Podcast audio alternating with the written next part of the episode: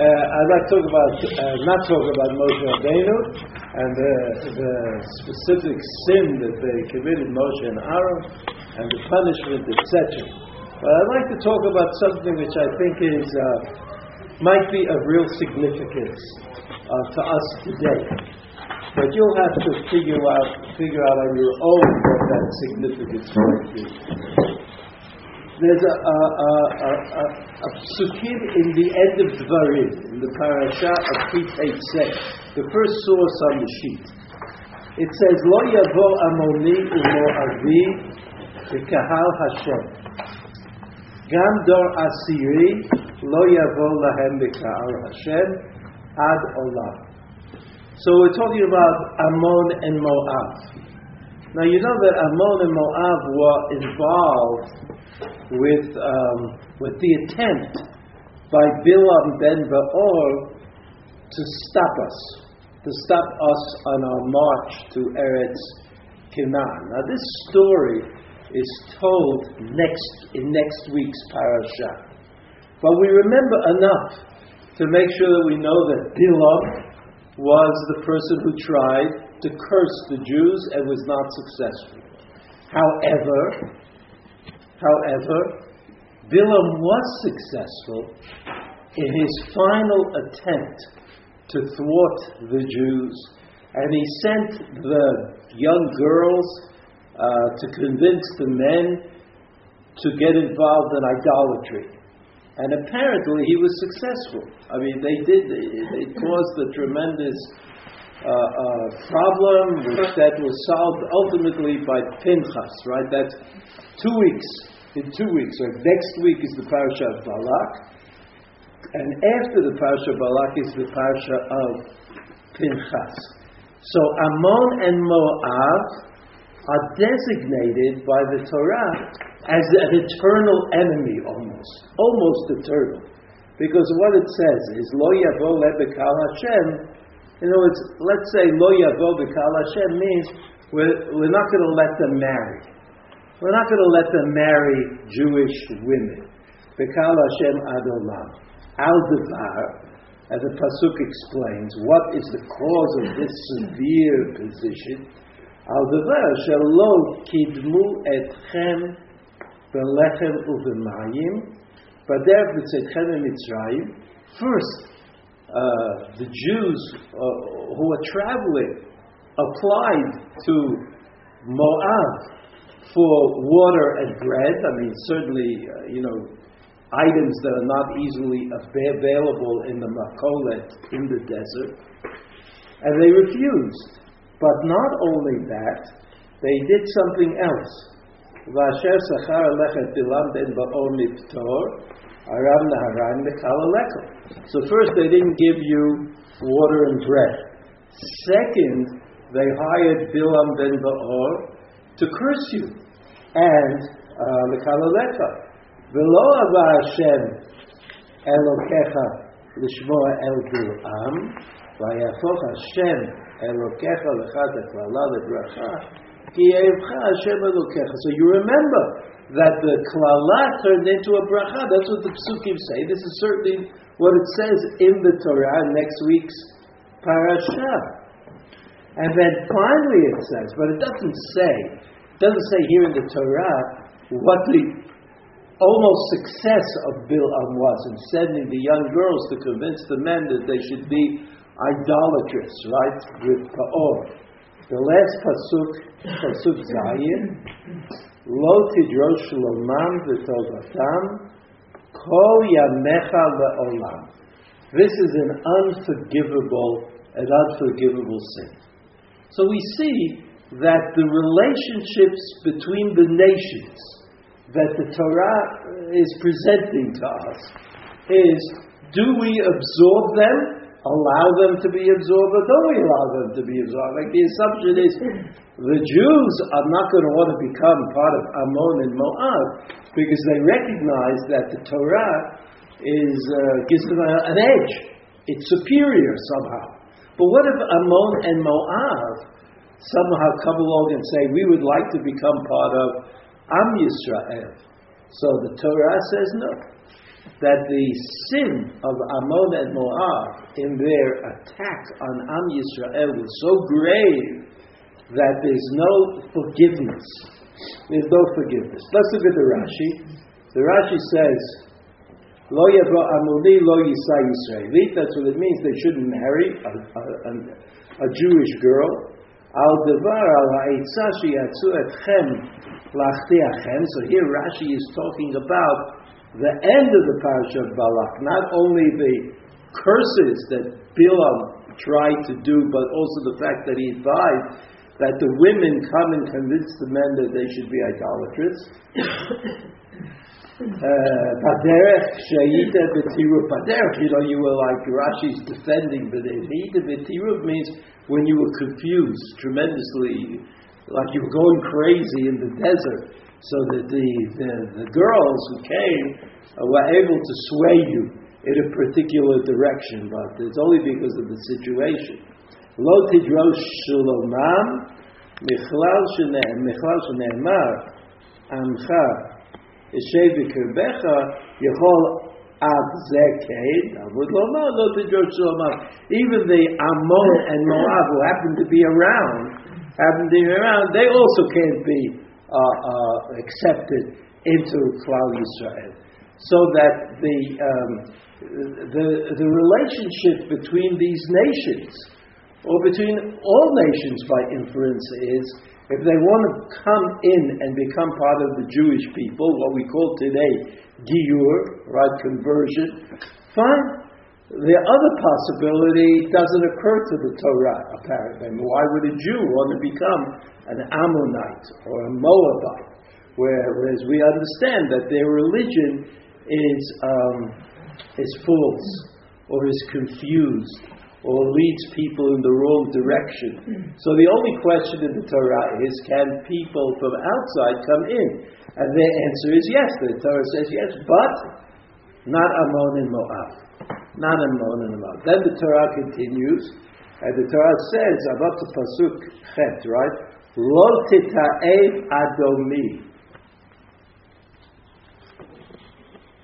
Ado, ado, Edom Edom equals later. The later incarnation of Edom is Rome. And the earlier incarnation of Edom is Esav. Right? So the word Edom, even though it is the name of a people who lived across the Jordan, across the river, the east side of the Jordan River, right? Ammon, Moab, Edom, they all lived near the Jordan the the uh, Edom. Edom is the name of the nation that evolved out of Esav, and that eventually Chazal thought was equal to Rome. Edom. So what does the pasuk say? Lo tita'ev adomi. You should not hate the Edomites. You should not hate Edomi. Now, what does that mean? After all, we know that there's a theme in Chazal that the hate of Esav for Yaakov is never ending. Is never ending. That's true. But we are enjoined in this pasuk not to return hate with hate. Lo tita'ev Edomim. It doesn't say love the Edomites. That's a little difficult. They're trying to kill us. But uh, don't treat them the way they treat you.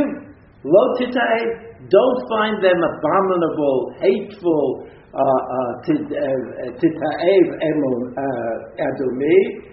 Ki achichahu, imagine that. He is your brother. In spite of the fact that Esav tried to kill Yaakov, in spite of the fact that Rome continues to destroy the Jewish people, tried to destroy the Jewish people, ki achichahu. In some way, there is this relationship. What does that mean, Kiyatifahu? So look at the Rashi. Lo tita'ev adoni, Rashi says, legamri. Sheyatza v'cher likrat So Rashi, Rashi is like a human kind of position. He says, look, we understand if you say that you hate the Edomites, I mean, that's hard, easy to understand, and they're, they're killing you all the time. But, but anyway, so Rashi says, Rashi says, Lo. Don't hate him entirely, less than you might. Uh, remember that ki achicha, ki. Okay? Then the pasuk goes on and says, Lo. Do not hate the Egyptian. Why? Because all those hundreds of years that you were slaves in Egypt, you, you received housing and food from the Egyptians. It was like somebody who does you a favor. Even though he may not be, he or she may not be a very nice person, nevertheless, if they do you a favor, so that creates a kind of indebtedness. right? You're indebted. So, he says, what? What is? Here, lo, banim asher yivaldu lahem, So there are four nations that are mentioned. Two that don't have any kind of atonement. That's Ammon and Moab, because Ammon and Moab brought us into idolatry and into hateful responses to reality. And so they, they, there's nothing we can do. We can't make peace with Ammon and Moab. And the other two nations are Edom and, uh, and Mitzrayim, both of whom we have pretty bad memories about, but the Torah says they're not as bad. And eventually they can become part of Am Yisrael if they want to. Right? They can come in and they can be converted. And eventually, after the third generation, they can even marry a Jewish a Jewish woman. That's what that's what it says. Okay? Not what? What do you mean the third generation? The third generation, they have to first intermarry amongst themselves. One, you know, in other words, gay ring they, they go through a process of Gerut, and then they have to marry each other, these Mitzrim or Edom. but after three generations, they can marry a Jewish person, a Jewish woman. What? They become Gerim. First they become Gerim, yeah. They can't marry? They can't marry a Jew for three generations. But Ammon and Moab are like a Jew who's not a convert. They can't marry a Jew who's not a convert for three generations, and then they can. But the Ammon and Moab, they never get out of that status. But it does, it's nothing to do with it today. Well, we'll see about today in a moment. But it's like the story of the Gibeonim. If you remember, remember the Gibeonim? The Gibeonites? No? The Gibeonim, Yoshua ben Nun said, look, whoever wants to make peace with us, we won't go to war with them. But if you don't make peace with us, then we will go to war. We will go to war. But peace, peace, fine. You know, you could live here, you could stay here. You have to get rid of the idols, but you could stay here in Eretz Yisrael.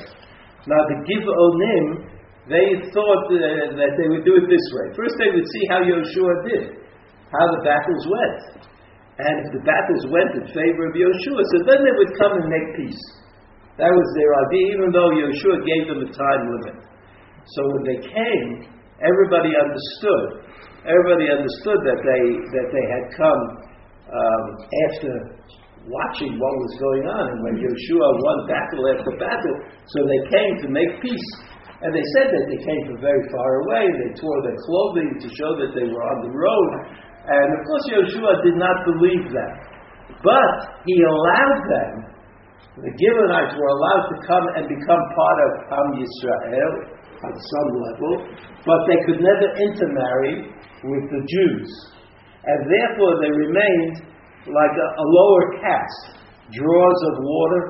You know, they were, they were kind of not slaves, but they had the most menial positions, and that was their punishment Am Yisrael. But the Mitzrim and the Edomim, after three generations, are regular, are regular Jews who can marry anybody, anybody they see fit.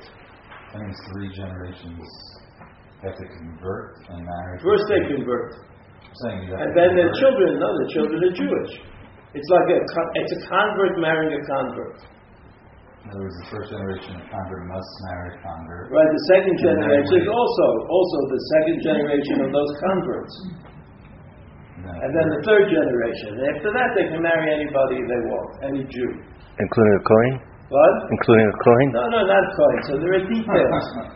there are details. You're right, but, but but the point is, the point that I'm trying to stress is that the that the Edomites and the Mitzrim can gain access to the Jewish people. They can become part of the Jewish people. and in another generation, you forget where they came from. They're Jews. Now here in Dvarim, in Dvarim, in the second uh, the second chapter, uh, the beginning of Dvarim, it talks about Moshe Rabbeinu's uh, um, letter to the to Sichon. Sichon. Sich- He said, "Ochel bekesef tishbereni v'achalti, umayim bekesef titein li v'shatiti." So just like he asked Ammon and Moab, right, according to the pasuk, for bread and water, he asked Sichon for bread and water. Right? That's what it says in the in the pasuk. Titein li. Rak. Just let me go through your land. Go through your land like Sichon and Og were north. On the eastern side of the Jordan, further north.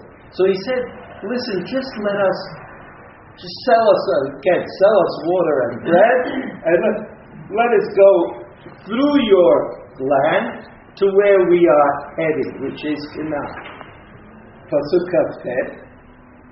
כאשר עשו לי בני עשיו היושבים בשעיר והמואבים היושבים בהר עד אשר אעבור את הירדן אל הארץ אשר השם אלוקינו נותן לנו.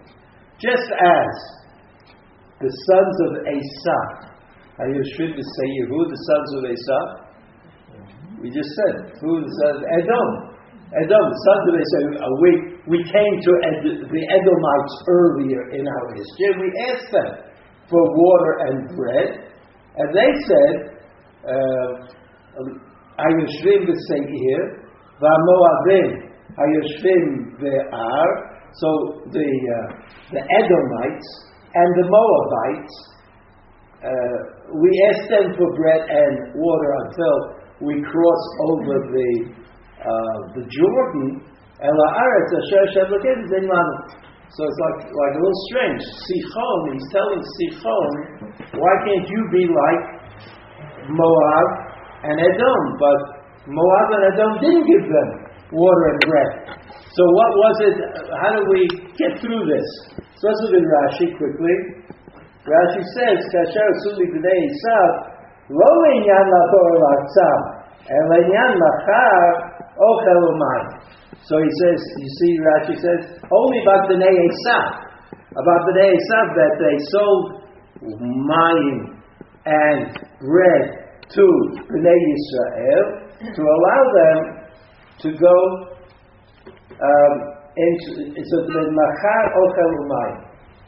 So as we will see, as we see, what happened with Edom was Moshe came to them and said, "Give us bread and water," which originally they should have received because they were brothers.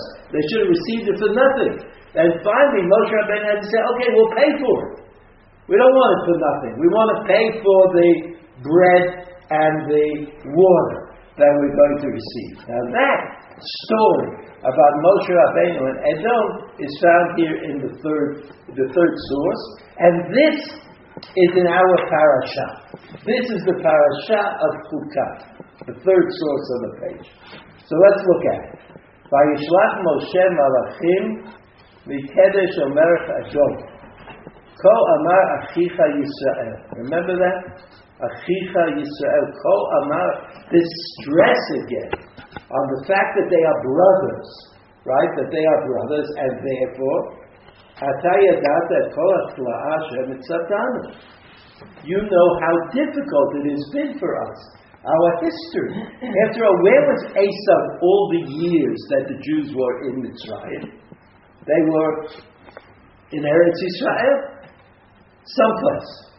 Seir. What? They're in Seir. Our Seir, okay, our Seir is in Eretz Israel. It's south of what is usually considered to be Yehuda. Right? So it's a lot. Right? That's where they were. But they were in Eretz Yisrael all this time, living and being happy, and they were kings, they were Edomite kings, as the Chumash tells us.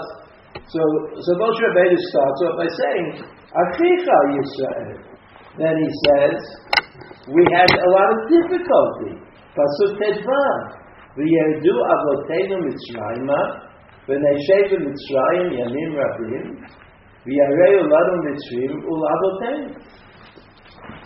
So you see, he says to he says to uh, Edom, we had a really tough time in Mitzrayim. Then he says, "V'nitzak el Hashem v'yishma koleinu v'yishlach malach v'yotzienu Mitzrayim v'nei anachnu b'kedesh ir kitzei gvulecha." Here we are. We finally came to Kedesh, which is at the the border of the Sichon land. Sichon land. And now we would like to pass through your land to get to Eretz Canaan. To get, uh, not, no, sorry, not Sichon land, Edom Edom. land. We'd like to pass through to get to Eretz Canaan because that's where we're going. So now what's the difference between what Moshe Rabbeinu said to Sichon and what Moshe Rabbeinu said to Edom? To Sichon he said, listen, we're, uh, we're a large group. We'd like to go through. We want some bread and water. And we're going to Eretz Canaan. That's what he said. But to Edom, Moshe Rabbeinu says, we had all these tzoras and we were in Egypt and we prayed to God and God got us out of Egypt. Why? Because Edom understands what the history of Am Yisrael is. After all, Edom is Esau. And Esau had a face-off about Eretz Yisrael with, with Yaakov Avinu. And Yaakov Avinu fought, wrestled, as they say, wrestled with the angel. And finally, what happened with, Ya- with Esau after the wrestling and all that business? You know, uh, Esau had 400 soldiers. But what happened? What was the end of the story? That Esau turned and went away. What do he turned and went away? He turned and went away because he knew that A, the ta'ana of Yaakov was just. He had received the blessing of Abraham, A, and B, B, the, the, God was on, on his side. I mean, how could Esau stand and fight against that kind of reality? So here when Moshe Rabbeinu talks to Edom, he says, You're Edom, you're Esau, you know what we are doing here. And you know that we're not going to stop in the land of Edom, but we're going to the land that's called Canaan. And furthermore, you know that Canaan is ours. It belongs to us. So you see, the presentation is a little bit different. Is a little different, but pasuk yudzayin nabrana ba'atzecha lo navod et sadeh v'charem mishdeh mei de'er derech hamelech nelech lo nateh yamin u'smol We'll go straight to where we're going. We won't tarry. We won't make trouble. We won't be a burden. We're, all of these things. Now, clearly, clearly, uh, Esav should have responded. Positive, positively, Esav Edom, you must have given that. But Yomer Rav Edom, Lo Ta'avor Pen Becher Eitzei Likratecha. So Edom is making up for the embarrassment of Esav, that Esav had to turn and let Yaakov come into Eretz Canaan. So, as a result, the Edomites refused to let to let uh, uh, uh, Yisrael into their land. Now, if you think about it in a kind of a formalistic way, they didn't do anything wrong. I mean, they also have a right that if they were coming into Eretz, all they did was, as you see in the, in the, the result, uh, the result, Pasuk Yoteh, by Yomru Elam B'nei Yisrael Silah Na'aleh, Im Ani Rak Ein Davar B'Radli So they, they change their offers. B'nei Yisrael, they say, okay, we'll pay. You know, so that usually works in life, right? If you don't get good service, you say, okay. Like, you know, you have a deal, somebody's supposed to come and fix something in your house for free, so he doesn't show up. But if you call him up and say, oh, I'll pay you, he's there right away. So this is what Bnei Israel did. First they said, we want water and bread, but because we're brothers, I mean, what, how did you refuse me the hospitality?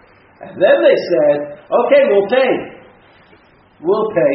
And what did the Edomites say? Lo ta'avor. Vayitzeh Adam lekrato, Ba'am kaved u'yad chazakah. Vayamain Edom natan et Yisrael avor b'gvulo, Vayet Yisrael me'alah. So like we psychologize. We don't know who the people are. But the Edomites did not allow the Jews to come into their land. They didn't allow the Jews to come into their land.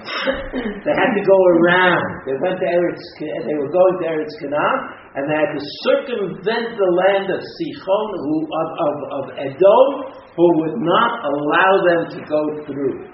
So that, uh, as against Sichon, where there is no drama. I mean, Sichon, he, he was afraid of the Jews. He didn't want to let them come in. He knew what was going to happen. He didn't realize the theological implications of Am Yisrael coming to Eretz Yisrael. But Esav and Dom, they realized it. And they said, just like you took away, and we'll see it in a minute, you took the Malchus, the kingship, away from us of Eretz Yisrael. You took it, after all, we're also the children of Abraham Avinu. We should also get the promised land. But you took it away from us. We're certainly not going to allow you any leniency in going through our land or in buying food and buying water and uh, etc. Is, there- is there anything wrong with that? I don't know. I don't think so. I think it's a it's it's the crea- in spite of that. I was going to blame them for that response. In other words, tho- those are the facts on the ground that they did. No, no, They no. lose They, it. they, it, They- certainly, it certainly does not indicate an act of great chesed. No, it's not chesed. Absolutely, it's not chesed. But do we have an expectation of people being full of chesed? I mean, that's No, no, but they, they, uh, Esav knew. They understood what the issue was. That the issue had something to do with God. yeah. And they rejected that. They rejected God. Of course, even God may play by the rules. And the rule might be, the rule might be that the land truly belonged to, to Edom. And they could actually deny Am Yisrael access. What's the first Rashi say? Achicha Yisrael. Mara'a she'ezkir kan achva. He says, why, why would why would this be mentioned at all? That has something to do with brotherhood. This is not like a like a rally in Madison Square Garden. Elo amar lo achim anachnu b'nei Abraham שנאמר לו, כי גר יעזרך, ועל שנינו היה אותו החוב לפרעה. Rashi is wonderful. Rashi is wonderful. You know what wonderful is? Like it's like you sit up and you say, "Wow, what a way of thinking about it." What is what is what do the words mean? Achicha Yisrael. So he says, "You Esav, you have a ta'ana To us, to Bnei Yisrael, that we inherited the land. We got the bracha of inheriting the land. Who was that bracha given to originally? Who was that bracha given to? To Avram Avinu. Therefore, you have a ta'ana. You say, well, why should why should Yaakov inherit the land? Well, 50-50. Esau is also a grandson of Avram Avinu. What's the difference? So, what is the response that Moshe Rabbeinu has according to Rashi? Listen, we just spent 400 years of slavery in order to fulfill the promise that was given to Avram Avinu, because that's also part of the promise. So you didn't, you Esau didn't, so step away. You had no ta'anot, you were living the life of Riley while we were building uh, triangular cities. That is what Rashi says. That's uh, terrific. That's what we said. We said, look, we are brothers. We are brothers, but we're not the same. I took the responsibility, Israel, the Jews took the responsibility of the punishment, and we inherit the land. Okay, that's what it says. Now, if you turn the page, just turn the page. the first source is the summary of the Rambam, which has an, a, an important uh, uh, an addition, an important addition. The Rambam says, "Kol ha'akum kulam shenitgayu v'yikablu alehem kol ha'mitzvot she'atorah she'batorah v'avadim v'yishachru hareihem ki Yisrael l'chol davar she'nemar הקהל חוקה אחת תהיה לכם ומותרים להיכנס לקהל השם מיד. Anybody who converts sincerely for the Rambam uh, becomes part of Am Yisrael. And there are no real differences, yes, a little bit, but there are no real differences between a convert and someone who's born as a, as a Jew. Ruhusha Yisa Meshukra Bat Yisrael Yisa Yisraeli Ki Yoret Meshukreret Chutz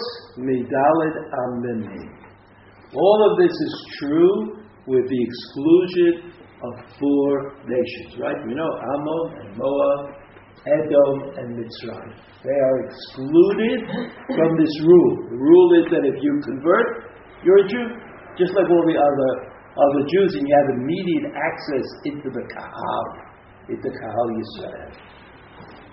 But not these four.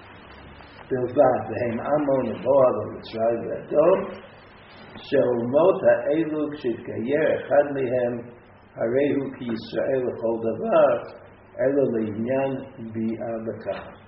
All thing he can't do is marry. He, he, the giur is a giur. He has in fact converted, but he's not able to marry until the third generation or the case of Ammon and Moab, never. Halacha Yudchet. Halacha Yudchet explains the dinim. Let's go to Halacha Chapei. You see the, the third part says Halacha Chapei. Now this is philosophically, I think, very significant. He quotes the Gemara, Shalach Sancheriv Melech Ashur. Sancheriv Melech Ashur is responsible for the exile of the ten tribes to the north of Israel, right? And from Yerushalayim and north, from Yerushalayim and north, there were ten tribes. The ten tribes were exiled from Israel by Sancheriv in 722 BCE. Okay? So the Gemara says that when Sancheriv came onto Yisrael, Bilbel kol ha'umot v'irvam ze v'igla otam mimakomah. Now this seems to be true in the sense that, I mean, of course it's true, but I mean it's true in this following sense that, that you know that, that in the olden times, but the same thing is true today, but in the olden times it was true that it was a lot easier to conquer another country than to maintain the conquest. I mean, how much of an investment did the conquering country have to do in order to maintain the conquest? Uh, like, how many Greek soldiers had to be in Israel, in Eretz Israel, in order to keep Eretz Israel under the dominion of the Greeks and to make sure that everybody would pay taxes to the Greeks? How many? Now, if you were the Greeks and you had conquered tens, if not more, of countries, well, how much, how many people could you deploy to keep that conquest going? So Sichon had an idea. Sichon had an idea. I'm sorry. Sancheriv. Anyway, Sichon keeps pushing his way into conversation. But Sancheriv, he had an idea. He said, you move populations around. You conquer a country, you exile the population, to some other country, and, you, and the people from that country, you relocate them in country A. So what was good about that? What was his theory? His theory was that it's hard to work up a tremendous amount of patriotism about a country that you just moved to. You've never been there before. It's not like generations. So he, Sancheriv, was responsible for the Samaritans. The Samaritans. Remember that the Samaritans? So they were brought from the islands in the Mediterranean which had been conquered by Sancheriv. Right? And they were brought to Eretz Israel and they resettled in the north. And these Samaritans, these Samaritans, are called in the Tanakh Gerei Arayot. Gerei Arayot, the converted by lions. The lions converted them. What happened apparently was this was told in uh, in uh, in uh, Shmuel. What happened in uh, Malachim. What happened was that the the uh, uh, the lions. Aren't there any lions left in, in Israel? Maybe the safari. There's some lions. No, there aren't too many lions. But those days there was an issue with lions, and the lions were very dangerous. And people, the Samaritans, were very nervous about it, and they decided that the reason that they are uh, being attacked by the lions is that they are not devoted to the local God. You know about local God? Every people has a God, and every place has a people, has a God. So the Samaritans, these guys who lived up north, who were brought in by Sancheriv, they decided to become believers in the Israel God, in Israel's God, and therefore they were called Gerei Arayot, converted by the lions, but they never converted. They just decided on their own. I mean, there are people like that today, right? Like all kinds of groups of people who think that they are Jewish or like Jewish or, or keep certain, all kinds of stories about, about that kind of thing. So they, that the, uh, the Samaritans, the Samaritans became Jewish, in other words, they kept the Jewish law, so much so that the Gemara in the beginning of Chulin asks, can you eat matzahs that were baked by Samaritans? Now we know that today nobody would eat a matzah that was baked by someone who was not an angel, let alone a Samaritan. But in those days, they, they were kind of more practical. And they said, Can you eat a matzah that's baked by a Samaritan? And the Gemara said, Yes. Can you eat a, a, a, a steak if the shochet of the cow was a Samaritan? And the answer was yes, because they mean it.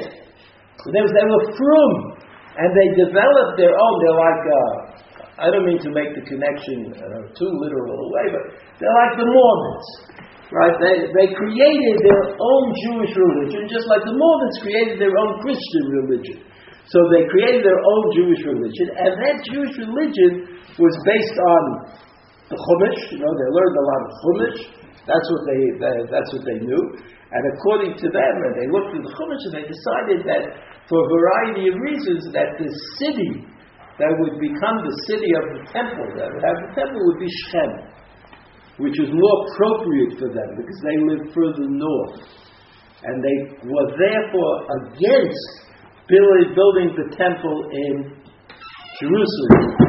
They were against it. One of the arguments is that Jerusalem is not even once mentioned in the Torah, which is a, a fact that you know you could use in one of those party games. You know, it's a kind of, kind of question. What great thing is not mentioned in Chumash? That's Yerushalayim. It's not mentioned in the Chumash. So they said that that was a proof that Yerushalayim should not be the center, but Shechem should be the center. And so when Ezra came back to Eretz Yisrael in 535 BCE, with uh, eventually with Nehemiah, who helped them to build the wall in Jerusalem and then the temple, the opposition, the opposition to building the temple in Jerusalem came largely from the Samaritans. And the Samaritans, I guess, because they were already a, a, a really viable group, had a certain amount of influence in Eretz Yisrael. They paid taxes, they, they, they, they, they took all the soldiers out to lunch, or whatever, whatever happened. I don't know how, how it worked. But somehow they provided real opposition to Ezra. I mean, there weren't that many people who came back to Eretz Yisrael with Ezra. Right? You know, the numbers are, are like uh, nefesh for nefesh. the nefesh from today, course, is much smaller because there are more Jews.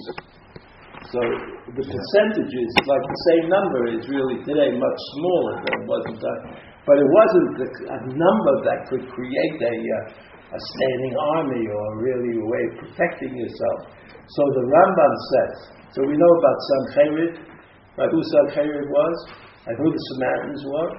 So the Rambam says in this halacha, he says,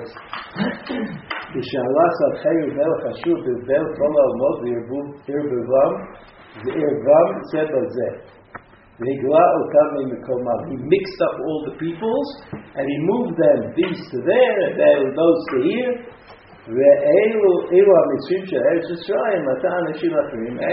And everybody knows that the Egyptians today are Arabs, they're not Egyptians. Right? I mean, they speak Arabic mm. in Egypt, you may have noticed.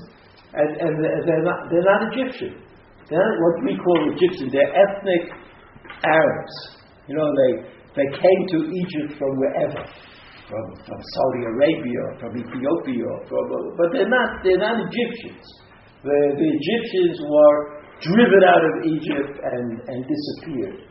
So they're not. אתה אנשים אחרים הם, וכן האדומים ששפם האדום, והואיל ונתערבו דלת אמות האסורים בכל אומות העולם, שהם מותרים, הותר הכל. so the Rambam says, like the Rambam wonders, he says, like since all these forbidden nations, Ammon, Moab, Mitzrayim, and Edom, don't exist anymore as, as nations, but they got mixed up as individuals in other nations.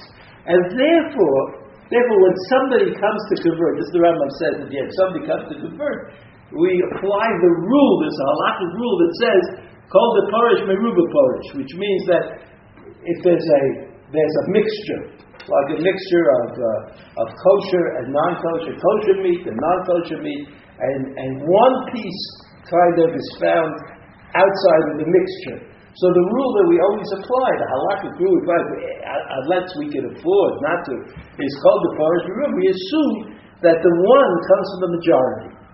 That's how we pass it. Doesn't matter what the truth is.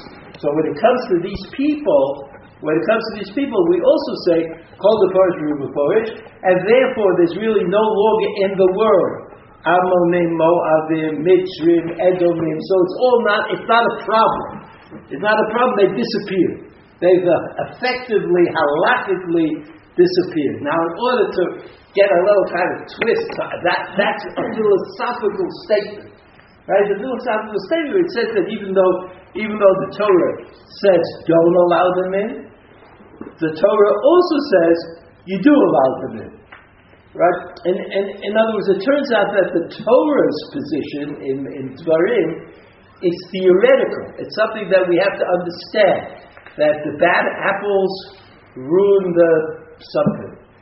One bad apple, right? So it says one bad apple, but you have to be able to identify the apple. That's the Torah position. That you can't just. It's not. We're not interested in isolating ourselves.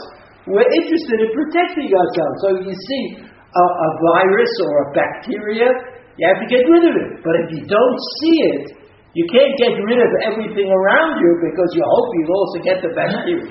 Right? This is like this is like uh, both philosophical and ideological and halakhic. All of these words apply. Now let's look at the Sfas I know it'll take me another couple of minutes, but let's look at the Sfas. Lo Yago Amoni. This is about the Pasuk in Devorah. Right? That the Amoni and the Moabi are the Ba'ashelo Zachar Alecho Kasher Beit like, why does it say uh, uh, that, that they wanted to curse you and also that uh, the, Lechem in mind? For Zal, Shegadol Hamachti'o. Okay, we didn't learn that Rashi. Biur ha'inyan. You see the third line? Mm-hmm. It says, the third line, the third word, Biur ha'inyan. Ki b'nei Yisrael nivru'u l'takein kol ha'nidrel. In, in, in other words, in Chassidut, in Chassidut, they always wondered about all these nations. Like, like, what do you need them for? I know that, that when they built the Tower of Babel, one of the punishments that God imposed was that He mixed up the languages, and therefore uh, the people got mixed up. Because only if you could only talk to people who spoke your language, so you couldn't go that far. You had to stick with that group. So God actually created nations through language. Right? You know, if, if, if the only language, the only language you speak is Finnish, so you're not going to move to San Diego, even though the weather in San Diego is better. but, you have to talk to somebody. And since people who speak Finnish can't talk to anybody, right? There's nobody who speaks a language that's similar to, to Finnish, even though the the, the of language call it Finnish Hungarian, right? Which itself is, is the same thing. It's like saying nobody. Nobody understands. Like nobody under- I once took a course in, in Hungarian. I didn't really take it, but I came for two or three times.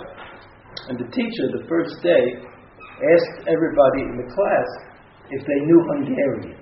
You know, at home, that maybe their parents were Hungarian, they spoke to them and they knew a little Hungarian. So he says, You know why I'm asking?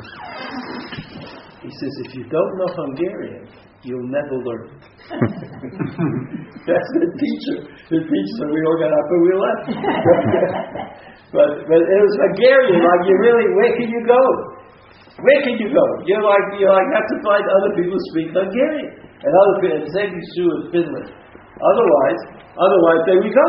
So this idea that there are many nations in the world annoyed Chassidut. After all, we all started out speaking Hebrew. At least that's the way the Torah seems presented. So that was good. It's good to speak Hebrew. So how come God put an end to speaking Hebrew? So he says, he says this. Our job is to fix things.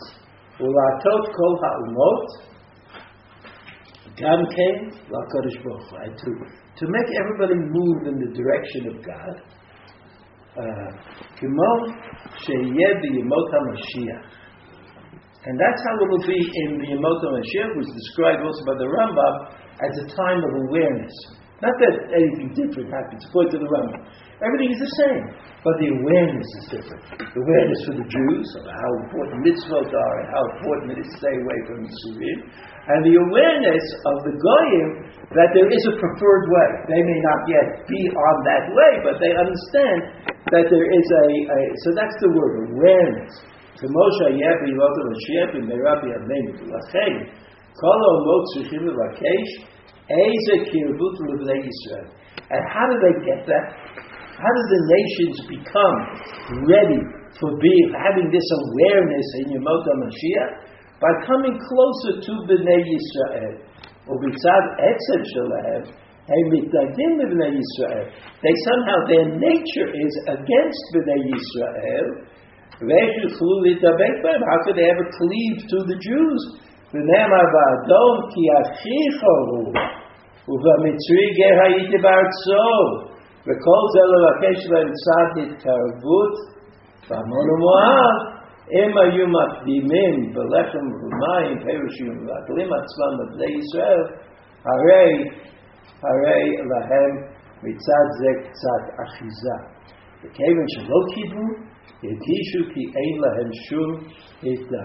So again, it's not so much whether there are people who do good things and people who do bad things.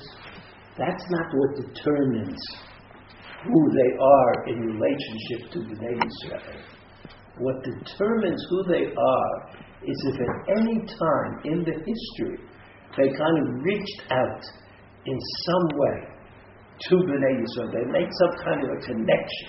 So even the Edomites, who didn't want to give bread and water to the Jews, but were willing to allow the Jews to buy the bread and water, even that makes them worthy of this transformation, the Yemot HaMashiach, where everybody will be, will have greater awareness of what God really wants of this, of this world. So that, uh, uh, the Sfas said, that's what Ammon and Moab didn't have. If they would have just allowed the Jews to buy the bread and the water, they would have been saved. They would have been saved. But they didn't. And so they were. But the, but the Egyptians, as bad as they were to the Jews, they gave them food and shelter. And that established a relationship which made them worthy of Yemot HaMashiach, somehow getting close to the idea of, of divine awareness. And so we see in any event, in any event, either because this is too difficult. It's too difficult in history for Am Yisrael to always be jeopardized by other nations, and eventually had to find their way back to Eretz Yisrael. That all of these people, the Ammonites, the Moabites, the Egyptians, the Edomites, they all disappeared. They all disappeared, we have no way of rejuvenating them. We have no way of making them, uh, making them the nation that is not accepted, that is accepted. We have no way, way of doing that. So all that's left is the lesson. And the lesson is that the prepar- according to the Emet, the lesson is that preparation for Yemot HaMashiach is somehow coming close to the Jewish people. Now, I don't like to sermonize, you may have noticed, but, uh, you know, there are people who say that uh, the, the fact that a lot of Christians have one need or the other, right? It's like not always clear what they, what sort of need they're responding to. But a lot of Christians are interested in finding favor in the eyes of the Jews for some some reason, right? So it could be, it, it, it might be that uh, that this is what this Sfat Emet is pointing to. He didn't say uh, that it will happen or that it could happen, but he said, think about these things, and if you do, you might think about the fact that there seems to be this change, and not all Christians, by the way. It's not true that all fundamentalists love the Jews. It is not true that they all love Israel. But it is true that a lot of them seem to. Not the same ones. The ones who don't love Israel, you know, they say they don't love Israel. Not such a big, uh, not such a big secret. But it would seem that there's an interest somehow in the in the, the non-Jew, especially non-Jewish, especially the evangelical world, uh, coming closer, coming closer to Israel. The evangelical world, that, that it seems to be, doesn't have that much of an ideology to work from, so they have developed it uh, ad hoc. Whereas Catholics, you know, Catholics are impossible to have all this, they have all this halacha that they have to do. They can't move, you know, the, the poor uh, Catholics. Oh. Okay, have a good Shabbos.